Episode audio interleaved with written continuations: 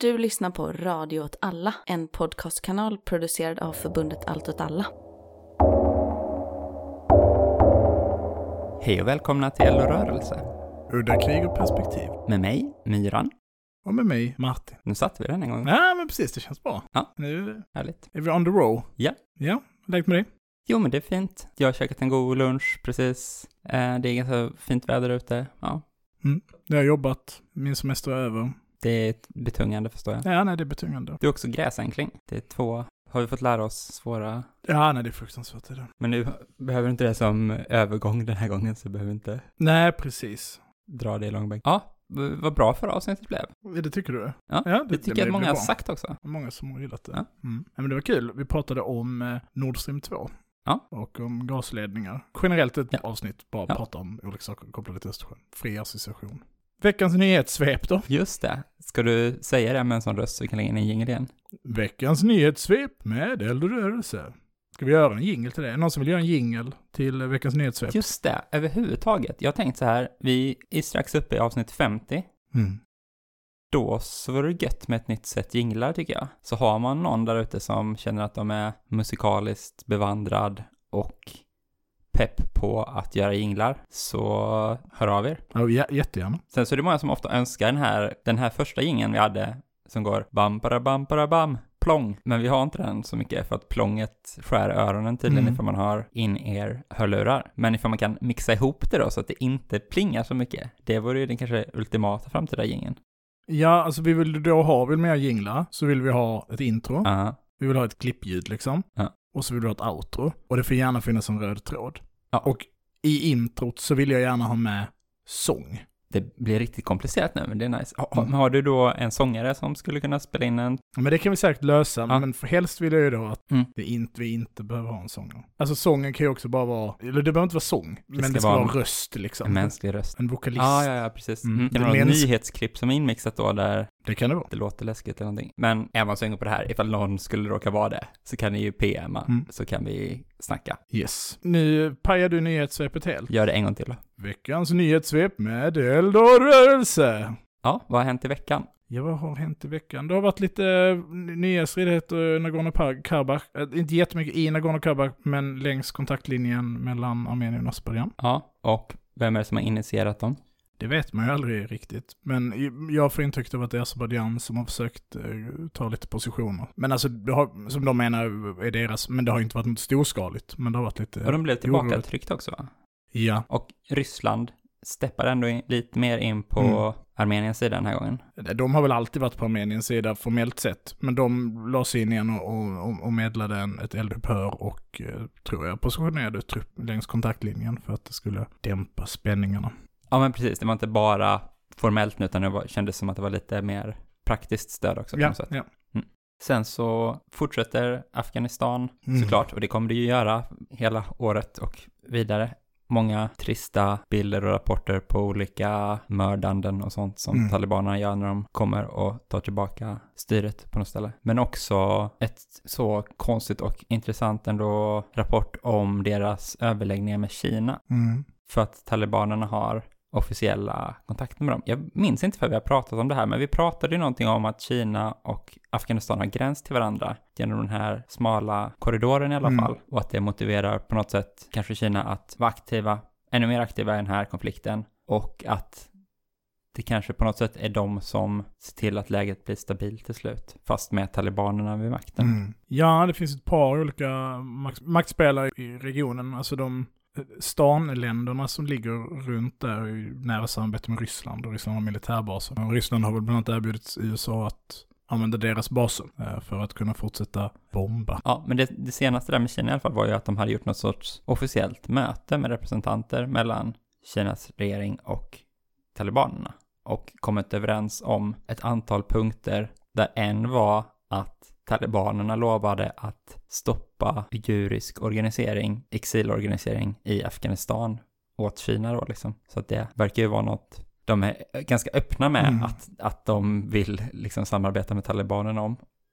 Och det kanske är en sak man inte direkt tänker sig liksom. Att, att, att det är det som blir talibanernas mot eh, erbjudande, att bjuda på det liksom. Nej, och det är ju allt det här då Indiens relation till eh, Indien och Kinas relation och Indien och Afghanistans centralregeringsrelation och eh, relationen Iran-Pakistan som är ganska god. Men det är också att talibanerna är super-sunni-sekterister. Och det finns en shia-minoritet i Afghanistan som har liksom ställt upp för Iran, bland annat Iran-Irak-kriget, men också finns i Syrien i ganska stor utsträckning. Shia-miliser från Afghanistan som slåss i Syrien då och Irans vägnar. Så att Iran har ju också en proxy, eller hur man nu ska beskriva det, Ja. rörelser i Afghanistan som de har väldigt goda relationer till. Som eh, talibanerna kommer att hugga huvudet av.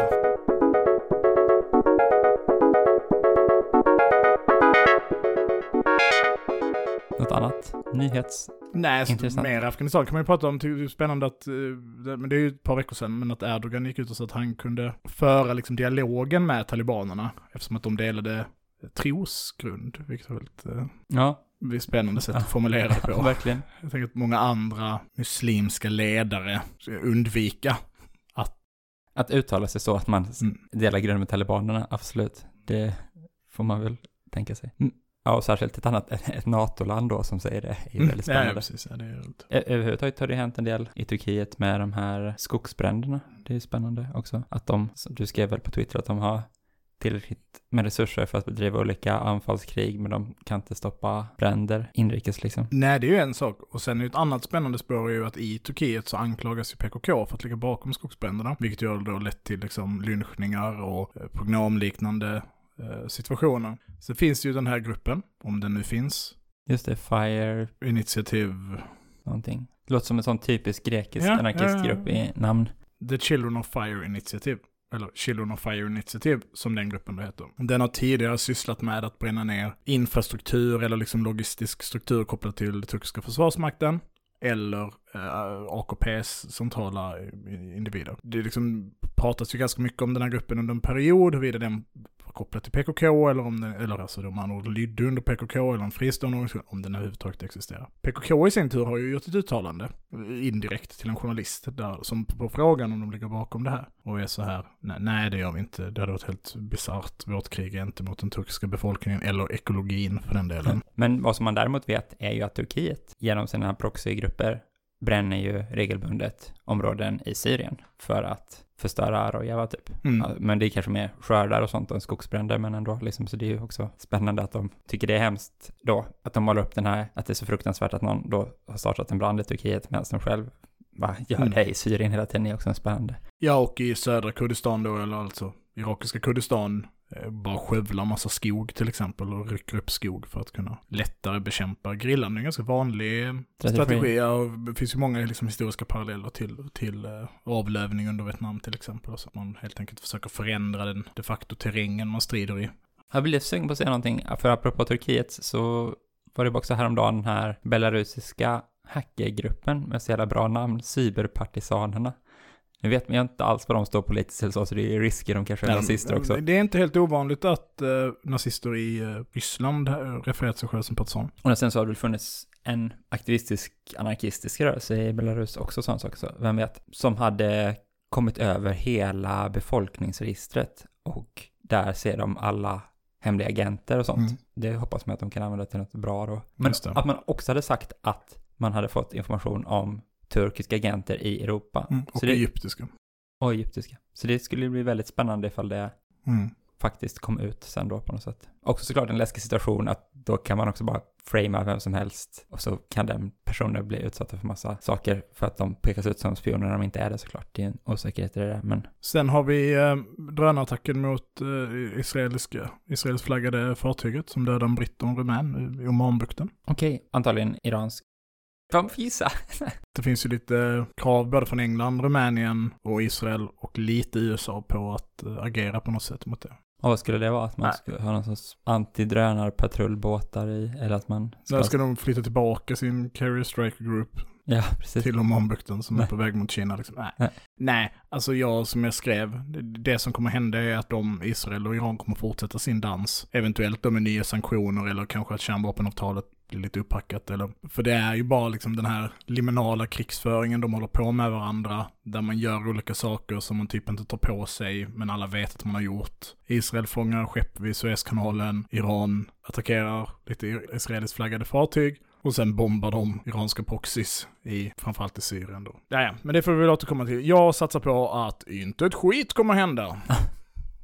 Det, jag, jag kommer inte, jag ska sätta emot. Ja, Nej. men det får jag, jag vet inte vad de skulle göra. Ja, men jag ska inte säga all out war, för det tror jag inte på liksom. Men jag får ju säga något annat då. Jag tror på en sanktion då. Ja, det betyder också inte ett skit. Okej. Vem ska de sanktionera? Så här deras fötter eller någonting. Det är liksom, vem är inte under sanktioner? Ja, okej, okej. Vi lämnar det. Ja.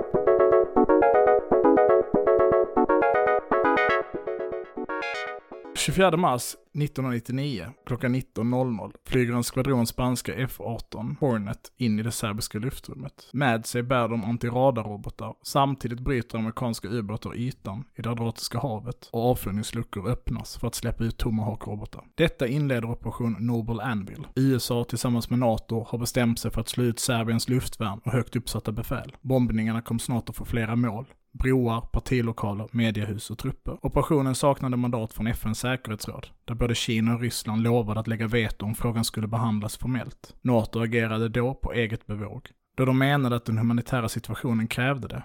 Det handlade om en humanitär intervention, som Bill Clinton presenterade det. Övergrepp från serbiska trupper mot Kosovoalbaner var tvunget att sluta. Dagens avsnitt kommer inte handla om Kosovo, men den 24 mars 1999 förändras något i världspolitiken. Något som nästan tio år senare riskerade att starta ett världskrig. Idag ska vi prata om det rysk-georgiska kriget. Ja, vad vet jag om det? Ja, throw it out there. Vad var spontan reflektion? Ja, men jag vet, är inte ens säker nu på när det var, 2008 eller 2009? 2008.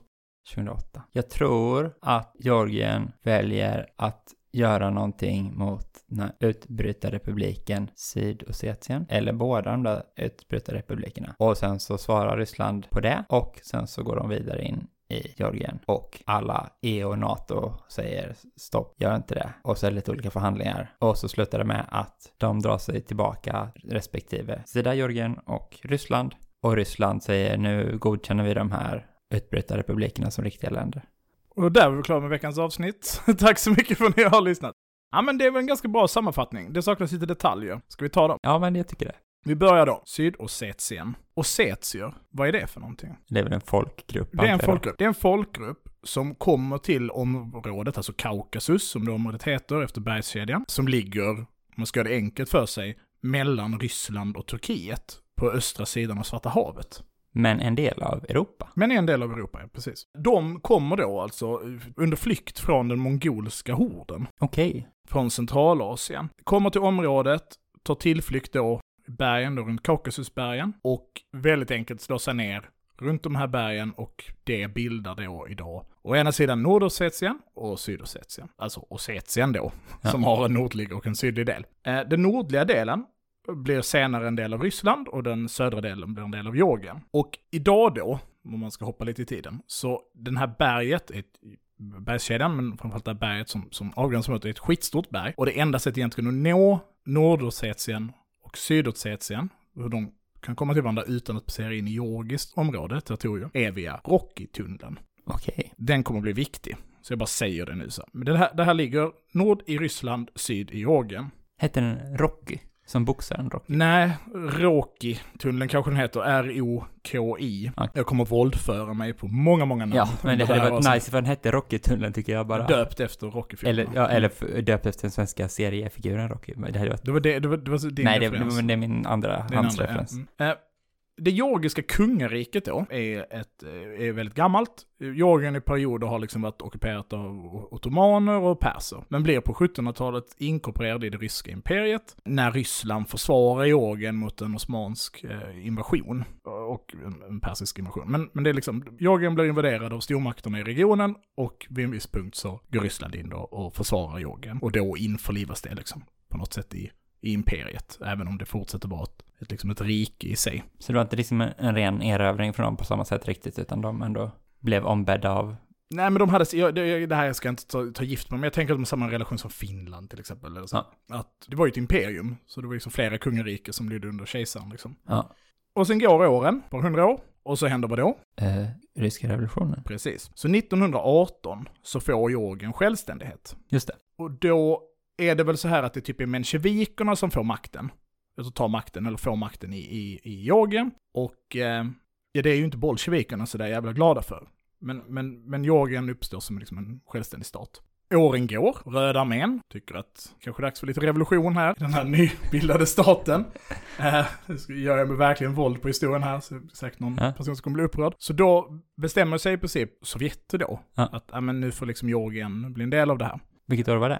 Det här är då runt 1921. För 1921 så Ja. avsätts den mensjevikiska regeringen i Georgien och en bolsjevikisk. Mm. Och det gör de genom att ossetser och abchaser var till stor del anhängare av bolsjevismen. Det här är ett annat folk då, abchaser, som finns i området. De ligger, man tänker att Ossetien eh, ligger mitt i Georgien, som en liksom en kil ner i Georgiens centrum. Så ligger då Abchasien, det ligger vid ryska gränsen, vid Svarta havets kust, en liten bit liksom Så, till väst om... till väst, men också i norr då, till gränsen till Ja. Ryssland. De här staterna, frirepublikerna, ligger ganska nära varandra, men, men är separerade. Och Det finns då- en, en, vad ska man säga, georgisk landtunga som bara är georgisk emellan dem. Mm. Eh, Vi kommer komma till den. Och Seetser och Abchaser, de får ju inte självständighet då, utan de blir ju en del av Georgien, det självständiga Georgien. Och mensjevikerna är inte sådär peppade på att ge dem någon självständighet. Så bolsjevismen sprider sig ganska mycket där. Och eftersom att Lenin hade lovat att alla folk skulle bli självständiga så tycker de också att de också ska få bli självständiga. Ja. Så många ossetser och abchaser deltar i avsättandet av den mensjevikiska regeringen i Georgien. Och, och då blir då Abchasien en unionsrepublik associerad Georgiska socialistiska Sovjetrepubliken. Precis. Så att jag, jag tror att både Abchasien och Ossetien blir de det här då, får den här lite konstiga formuleringen, alltså en unionsrepublik associerad med Georgien. Så att man blir liksom ett land, men man faller lite under Georgiens eh, ansvar. Eh, 1931 blir eh, det istället autonoma republiker inom Georgien. Ganska likt Nagorno-Karabach, om du kommer ihåg när vi pratade om det Just här, det. att det uppstår, där någonstans så börjar man deala och wheela lite om hur ska vi förhålla oss till de här Områdena. Ja, och de här lite mer lojala områdena som vi inte behövde invadera och så, de får helt plötsligt lite särstatus. Ehm, nu hoppar vi lite i tiden. Ehm, så trots självstyre i de här delarna, framför allt i uh, Abchasien då, som är en mycket viktigare plats, för den har också kust i Svarta havet. Och Setien är liksom bara, Sydossetien är liksom bara landlåst och Ett berg.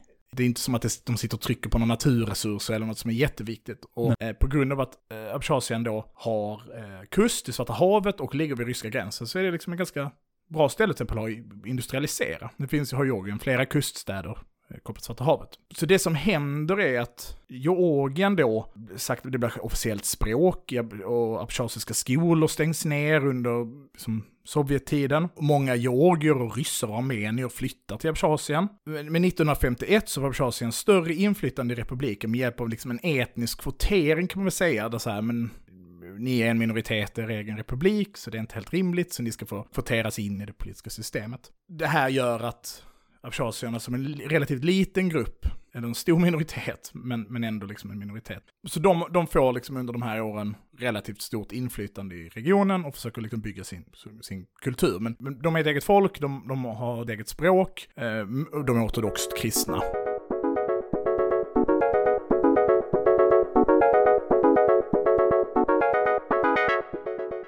Fun fact om Georgien.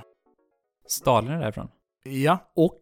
Vem mer? Mm, Någon som har vunnit Eurovision kanske? nej, det hade varit konstigt om han hade ställt upp i Beria. Är också från Georgien. Eh, Oerhört obehagligt Ja, framträdande kan man tänka.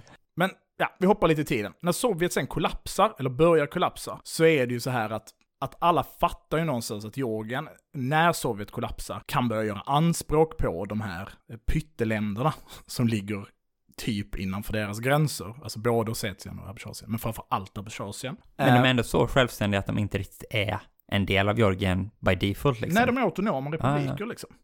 Ja. Alla fattar att det här är på G, och därför så började det liksom utbryta stridigheter på 80-talet. Ganska grova sådana, men det är liksom klassiskt så, etniska spänningar, miliser, skjuter ihjäl lite civila, det är säkert en del lärare som blir skjutna, språk är viktigt. När Georgien då slutligen utropar sig självständiga från Sovjet och återinför sin gamla konstitution från 1921, så tar Abchasier detta som att Georgien även upphäver deras självständighet. Då är de ju inte Sovjet längre och då gäller inte det att de har de här associerade republikerna eller de här autonoma republikerna. Är det ett korrekt antagande då? Det blir ju så i praktiken, för att i och med att abchasierna och ossetierna säger att men, det är det här som kommer hända nu, så vill de på något sätt föregå den situationen. Så de utropar sig självständiga och sen bryter det ut ett riktigt krig. Alltså Abchasien utropar sig självständiga och, och påbörjar ett krig mot Georgien. Vilket år? Innan Sovjet Eh, kollapsade? det här är på 90-talet, alltså tidigt 90-tal. Okej. Om det är 92, 91 Okej, eller så 92. efter Sovjet. Mm. Mm. Det här kriget, som vi inte ska gå in i detalj, det böljar liksom fram och tillbaka, men slutligen så går Abchasien segrande ur konflikten och slänger ut Georgien, vilket är ganska imponerande sett till liksom styrkeförhållandena. Detta med hjälp från flera andra kaukasiska folk, eh, tjetjener och ossetser och, och, och med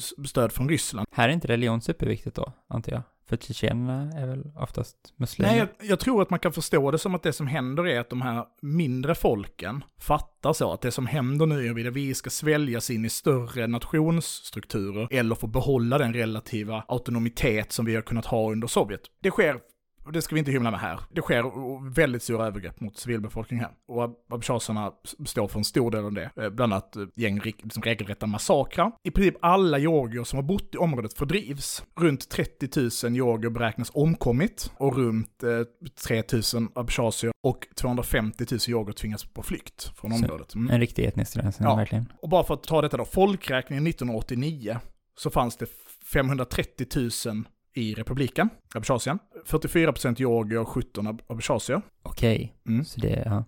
2004 fanns det 162 000 invånare och 44% abchasier. Så att de har alltså haft en befolkningsminskning på över hälften av befolkningen. De fördrev halva sin Ja. befolkning från landet.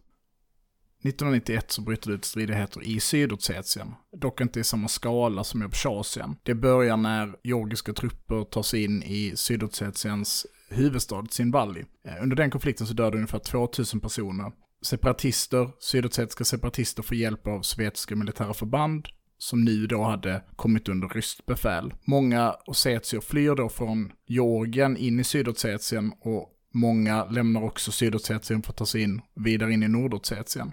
När fredsavtalet slut runt konflikten i Tjasien, det som kallas för Sochi-överenskommelsen, som ju i praktiken avslutade kriget både i Sydossetien och i Abchasien, så nämns i princip inte Sydossetien.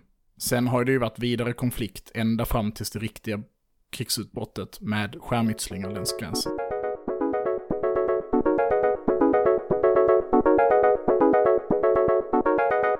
I december 1993 så skrivs ett eldupphör, lång rad förhandlingar, Georgien går med i OSS, oberoende staters samvälde, som ju är det här efter Sovjet, Sovjet typ, där det är så, vi måste ju fortsätta ha handelsavtal. Ett EU. Ja. 1994 kom man fram till att OSS skulle bistå med fredsbevarande trupp och att ryska fredstrupper skulle placeras ut längs hela gränsen. Kontaktlinjen då. Georgien kontrollerar då delar av det som historiskt tillhört Abchasien. Mm. Men det abchasiska kärnlandet då, eller vad man ska kalla det, är då behållt och skyddat av rysk fredstrupp. Det finns ju någonting i det här som gör att om man kommer ihåg vårt avsnitt om Nagorno-Karabach så finns det liksom, det är mycket saker här som, som pingar likheter.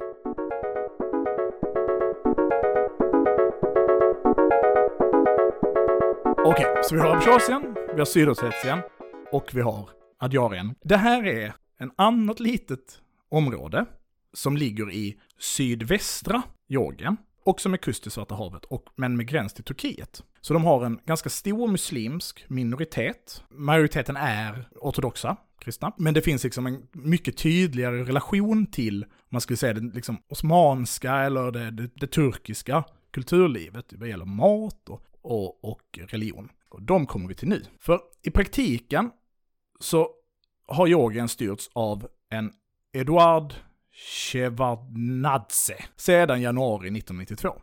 Då man avsätter den mer nationalistiska presidenten Svad Gamsakhurdia. Du kämpar verkligen. Kämpar. det försöker, det är bra. Han avsätts under en kupp och den här då, Eduard Edvard, Ja. han, han då som kommer till makten 92, före detta utrikesminister till Gorbatjov. Okej. Så att han är liksom mer så, Ryssland är nice, Mm. inte lika nationalistisk på det sättet. Och han kommer ju då till makten efter den här, eller liksom kölvattnet av kriget mot Abchazien och ser till att sluta det här fredsavtalet och så. Eh, först 1995 så blir då Edward de facto president i ett val. men, eh, men rätt mycket anklagelser om valfusk så. Men, men han, blev, han blev president. Och så att den här lilla perioden där Sviad då trycker den här självständigheten och konstitutionen och så, det är liksom en liten, en liten period. Sen kommer den här Edward till makten. Och nu måste vi, nu har vi tittat mycket på Georgien. Det är kaos i Georgien. Men det är inte bara kaos i Georgien på 90-talet, utan det är ju en gnutta kaos i Ryssland också. Och där pratade vi väldigt mycket om i förra avsnittet. Och nu tänker jag att vi ska titta på det här lite mer i detalj. Okej. Okay. Så att vi framar liksom situationen då, som, är en, liksom, som lägger grunden till hela det här jävla kriget som sen bryter ut 2008, som väl är det enda riktigt eh, alltså konventionella kriget mellan två europeiska stater sedan andra världskriget. Där det inte är fråga om ett inbördeskrig, utan liksom ett konventionellt krig mellan två europeiska stater. För samtidigt så är ju Ryssland i fullt förfall. Den liksom massiva utförsäljningen av statliga tillgångar, västerländska experter som hjälper till att sälja varenda lösöre som existerar, medellivslängden i Ryssland går ner 8 år för män, 2 år för kvinnor. 1989 levde 14 miljoner ryssar i fattigdom. 1998 lever 141 miljoner ryssar i fattigdom. En maffiastat uppstår liksom eh, i kölvattnet av, av Sovjets kollaps. Eh, oligarker styr och krigar om tillgångar. Mord, självmord, hjärtattacker och olyckor stiger så snabbt till nivåer som saknar motstycke i modern historia. Och det här är en spännande parallell, för det blir ju aldrig ett hett krig. Kalla kriget blir ju aldrig hett. Men om man bara tittar på siffrorna inifrån Ryssland så är det nästan som att det pågår liksom ett krig utan väpnade styrkor inne i Ryssland sett till liksom vad befolkningen får uppleva. Eh, den sovjetiska försvarsmakten då, och den förlängningen den ryska federationens försvarsmakt, den genomgår ju samma kollaps som då sker i, i, i Rysslands liksom, civila sfär. Befäl säljer av krigsmateriel, från ammunition, kommunikationsutrustning till örlogsfartyg och stridsflyg säljs på privat marknad. Från att ha varit världens största och kanske mäktigaste krigsmakt var man ett, liksom ett dyrt och tungt skal. Man hade 132 divisioner 1991. Av dem var endast 20 bemannade och utrustade till 70%. Resten var i princip bara bemannade nog för att sköta om utrustningen, så att den inte liksom bara rostar sönder. Det tror jag kallas kaderbemanning, tror jag de kallade det. Så att man kunde ha 500 soldater som skötte om utrustning för 15 000 soldater. Det här var också det systemet man fick ha i Ryssland efter Sovjets fall. Mm. Ja. För att då hade man inte råd att ge de här människorna lön längre och så, så därför så fick de bara... Eller var det ett system för att man skulle kunna mobilisera till de här Ja, i teorin då. Ja. Anledningen till att befälen, de får alltså tillåtelse att sälja saker som att de inte får några löner längre. Just det. Så kan de, ah, okej, okay, men hur ska vi lösa lönesituationen för att ni inte bara ska bli olika krigsherrar? Ja, ah, men börja sälja prylar då. Kan jag sälja den här fregatten? Ja, för fan. Sälj den. Vem är det som köper de grejerna? Det känns som ett sidospår. Många köper det. Estonia, konspirationsteorin. Eller det är ju inte en konspirationsteori att det fraktades ryskt krigsmateriel på fartyg eh, från eh, Baltikum. Men det är liksom... Sen ifall det hade någonting att göra med förlisningen är väl konspirations... Det är konspirationsteorin. Men, ja. men att det smugglades liksom ut eh, och då, då, sitter det liksom amerikanska ekonomer och liksom managementfolk och i Moskva och hjälper liksom till för hur den här nedmonteringen ska gå. För att nu ska det ju bli liksom demokrati, det ska ju bli goda relationer. Och under den här perioden har ju USA och Sovjet, förlåt, USA och Ryssland, kanske sin bästa relation sedan andra världskriget. På det sättet att... Politiker är kompisar med varandra. Ja, de dricker Coca-Cola och äter pizza. Pizza Hut. Pizza Hut till exempel, ja. De byter väl också en ganska stor bit av sin flotta för Pepsi. Är det inte så? Så att Pepsi under en period har en, en av liksom större flotta än många länder har. Mm, just det. Sidospår. Så då har vi den situationen, det bara kollapsar, Ryssland har i princip ingen försvarsmakt längre. Berlinmuren faller. Vi har hela den här situationen. Och, och det här är viktigt. Vi ska inte fastna i det här för mycket, men man ska säga det när vi beskriver liksom situationen. Och det är ju så att när Sovjet går med på att dra tillbaka sina förband som de har i Östtyskland, som ju alltså är liksom världens största förstörelsekraft samlad vid en punkt, där de har alltså alla, alla divisioner de ska erövra Europa med, och kärnvapen nog för att göra det. Det är de vi är vid Atlanten om två veckorna gänget. Då, man sitter ner på ett möte och så säger man så här, okej, okay, vi lämnar Östtyskland. Ni kan ta det, NATO, och vi kommer inte slåss om det om ni inte går längre österut än så. Och det här sägs I efterhand har man dividerat exakt vad det är som sägs, men det är i princip det avtalet som sluts. Vi tar Östtyskland, vi återförenar Tyskland och sen närmar vi oss inte er längre. För, för ni måste få tid och liksom, vi måste kunna etablera riktiga relationer och, och vi ska inte hota eh, Ryssland. Och ibland tas det här då som att det finns en deal som säger att NATO ska aldrig expandera längre österut än så och därför så när Ukraina ansöker om medlemskap så är det ett brott mot den här dealen och då så är Ryssland berättigade. Eller när Polen gör det och Ja. går med i NATO. Jo. Mm. Men, men alltså att det, att det brukar tas upp ibland den här som en, från ryskt håll som liksom ett legitimerande av att de går in i andra länder för att de länderna har egentligen då världspolitiskt någon sorts buffertfunktion för dem eller en lydfunktion Mm. hos dem eller någonting. Och vi kommer komma till allt det där, men det är ju en lögn, precis som vi då har etablerat. Det avtalet, vi går inte längre österut än, än, än Östtyskland, eller Tyskland. Det hålls inte, och det kanske är det löftet som gör att vi inte får ett tredje världskrig. NATO kryper närmre.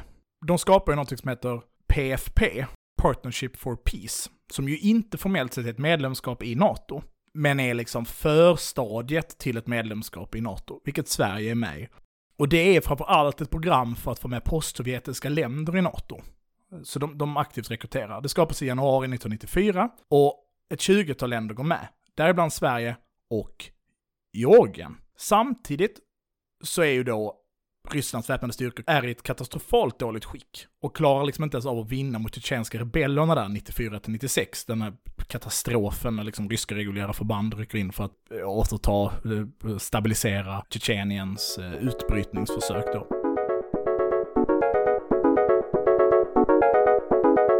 Situationen på 90-talet avklarad och situationen för de ryska styrkorna. Och här har vi den här relationen väst och Ryssland ska vara god. Det är ju det så alla föreställer sig att det är det som framtiden nu, att nu ska vi bli kompisar. 2003 så avsätts eh, den här Edvard då, som jag pratat om tidigare, i det man kallar för Rosenrevolutionen och ersätts av eh, Michael Saakash, Saakashvili, Mikael. Micke. Micke. Han profilerar sig för att vilja få slut på liksom korruption, för att närma sig väst. Liksom väldigt så. Väldigt så säger du och så viftar du med armarna Ja, men, i eh, en sån här Färgrevolutions... eh, styrkegest. Mm. Färgrevolutionsgrej. Nya tider, bort med korruptionen, bort med de här gamla liksom sovjetiska eh, gamla politikerna och liksom soldaterna. Nya tiden är. Nya tiden här. Och han gör något jävligt skickligt och blir pumpad till max för att han lyckas med det. Och det är ju att Adjar, kommer du att jag pratade om dem? Den här tredje Adjarien. Och Adjarien då, som ligger då i det sydvästliga Georgien, kust till Svarta havet, nära relation till Turkiet, har liksom under de här oroliga, under oroliga tiden i Georgien, har i princip fixat självstyre under en typ maffiaboss. som bara styrt det här stället. Det är ett ganska stort turistmål till exempel och så. Eh, de kör sin egen grej. Och de har bara dealat sig till det då utan att behövt, de, har, de gick inte på anfall direkt utan de har mest Ja, men de, jag tänker liksom Administrerat de har bara, sig till ja, det. de Ja. bara skött om det här liksom. Och så har det varit lite så här, men vi pallar inte ett bråk till. Men rosenrevolutionen händer där inne också, på något sätt. Det är så protester mot det här och sen så går Micke då in och hotar tillbaka Diarien in i Georgien.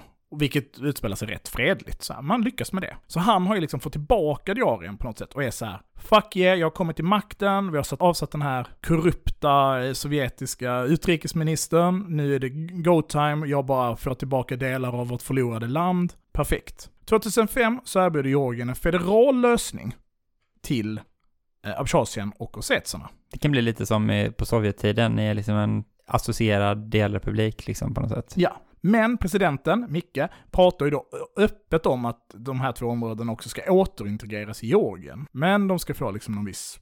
Autonomi. Ja. Och då svarar Ryssland så här, pilla inte på dem. För nu har ju relationen börjat surna lite. Och de hotar Georgien.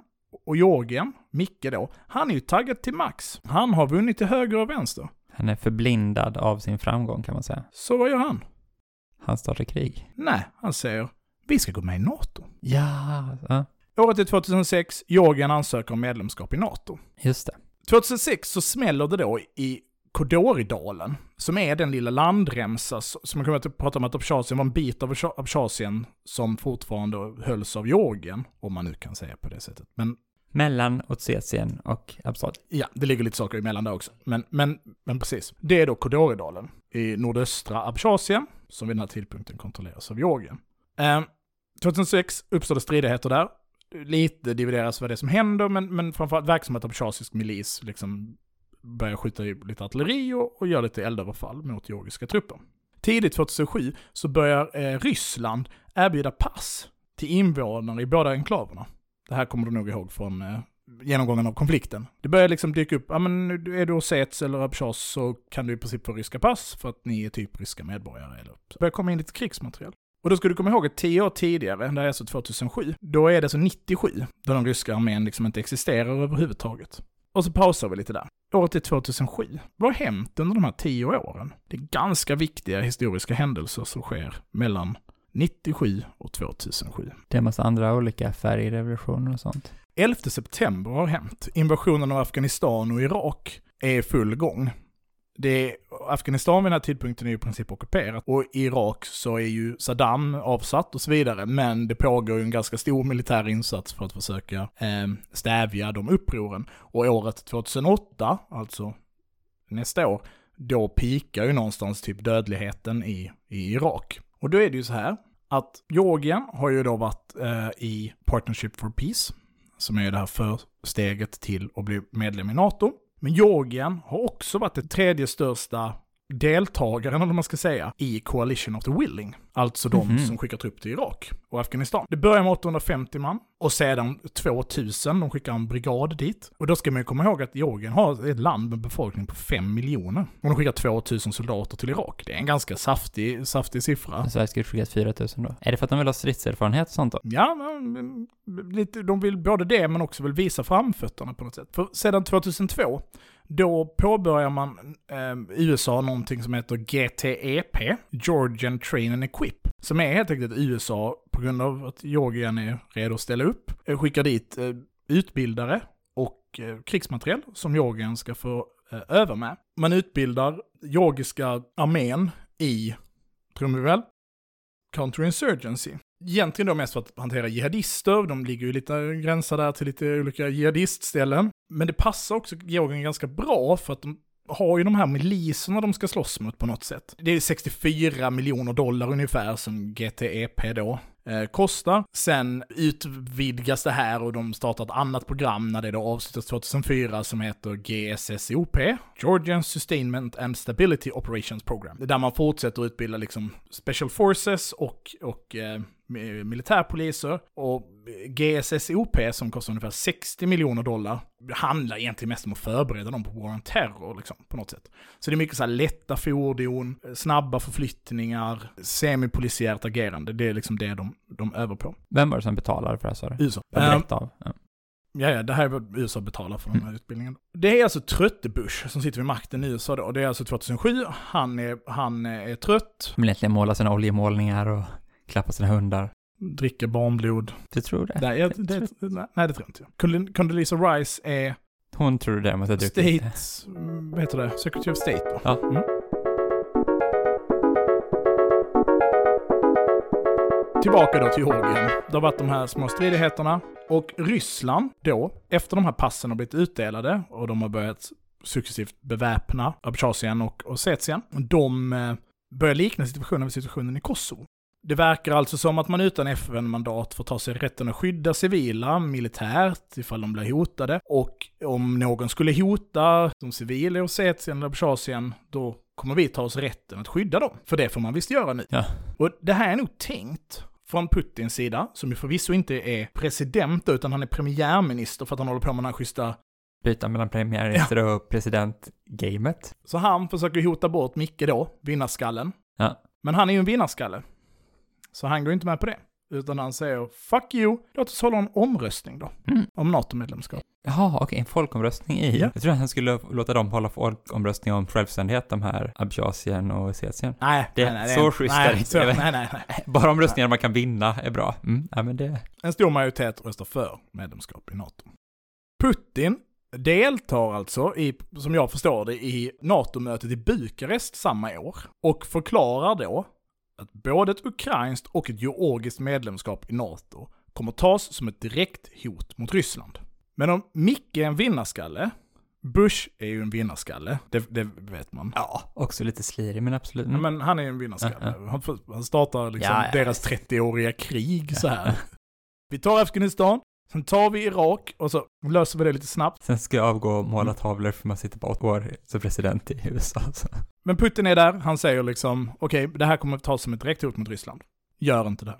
Under sommaren 2008 så börjar sporadisk artilleri och granatkastarbeskjutning längs gränsen. Först i augusti så skadas ett gäng eh, georgiska poliser, militärpoliser, när en eh, IED exploderar vid gränsen mellan Sydossetien och Georgien, nära Sydossetiens huvudstad, Chinvali. Det har varit alltså den här liksom trakasserielden, så sprängs det här, poliser skadas, Georgien kör. Mobiliserar runt 15 000 soldater, 75 stridsvagnar upp mot Sydossetiens gräns. Till stridsvagnsnördarna så rör det sig då framförallt om T72. Och inne i Sydossetien befinner sig det ungefär 500 ryska fredsbevarande och ungefär 1000 sydossetiska milismän. Så styrkeförhållandena är so-so. Ryssland har då börjat väldigt snabbt evakuera kvinnor och barn ur Sydossetien. Och kan man ju säga då att i Ryssland så finns 58 armén, som är alltså en armé, som tillhör södra militärdistriktet. Och de har precis genomfört en jättestor militärövning som heter Kavkaz 2008. Som är, verkar vara ganska mycket att de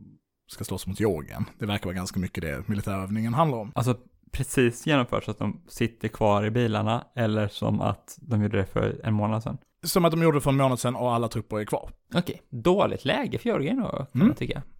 Men de är vinnarskallar, det går bra för mycket. Det här var den första då. Kvällen den 7 augusti så eskalerar situationen väldigt kraftigt. Georgien, och det här har liksom externa analytiker och utredare är så här, det är Georgien som börjar kriget. Är det väl EUs rapport kommer fram till det på slutet att det var faktiskt Georgien som började? Ja, det som går att definiera som den första liksom, riktiga krigshandlingen. Ja.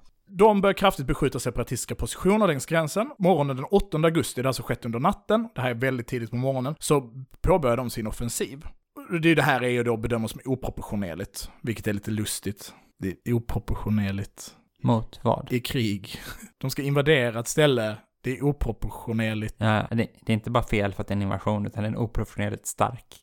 De borde, ta, de borde tagit det lugna. Liksom. Jag vet inte. Nej. Och då, nästan samtidigt som det här händer, och här divideras det ju jättemycket om, så påbörjar 58 armén att röra sig mot Rockytunneln. Klipper in en rocky theme här.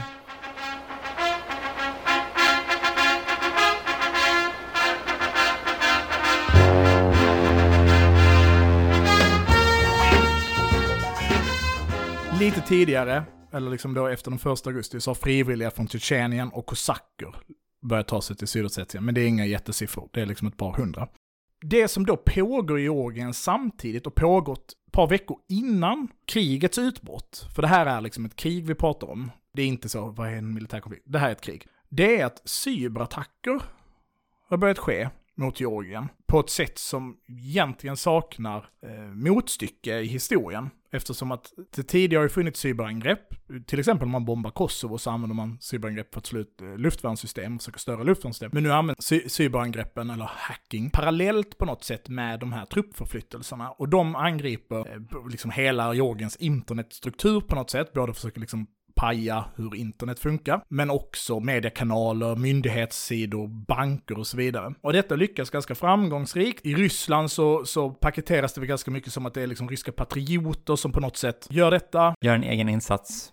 Precis. Man kallar dem också liksom för cyber privateers. Okej.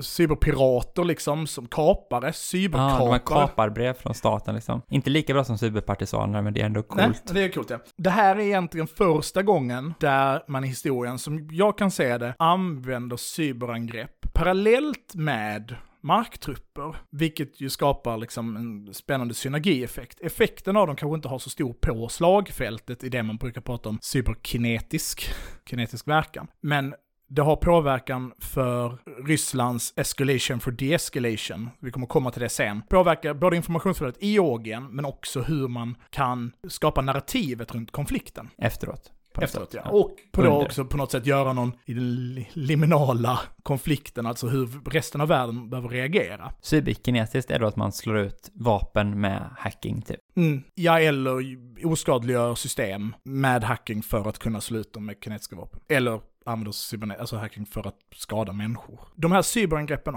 angriper också pipelinen Aha. mellan Baku Ja. i Azerbajdzjan Ja. som går genom Georgien in i Turkiet om jag inte missminner mig. Ja. Eh, vilket gör att sån här LNG Ja. läcker ut för några punkter. Det ska vi fan säga nu. När vi pratade... Ja, nu, Nu nu, kommer det, nu är det viktigt. Förra gången när vi pratade om LNG pipelines så lät det ju lite, vi sa inte att det var så, men det lät kanske lite ett tag som att man pumpar gas i gasform i de här pipelinesen.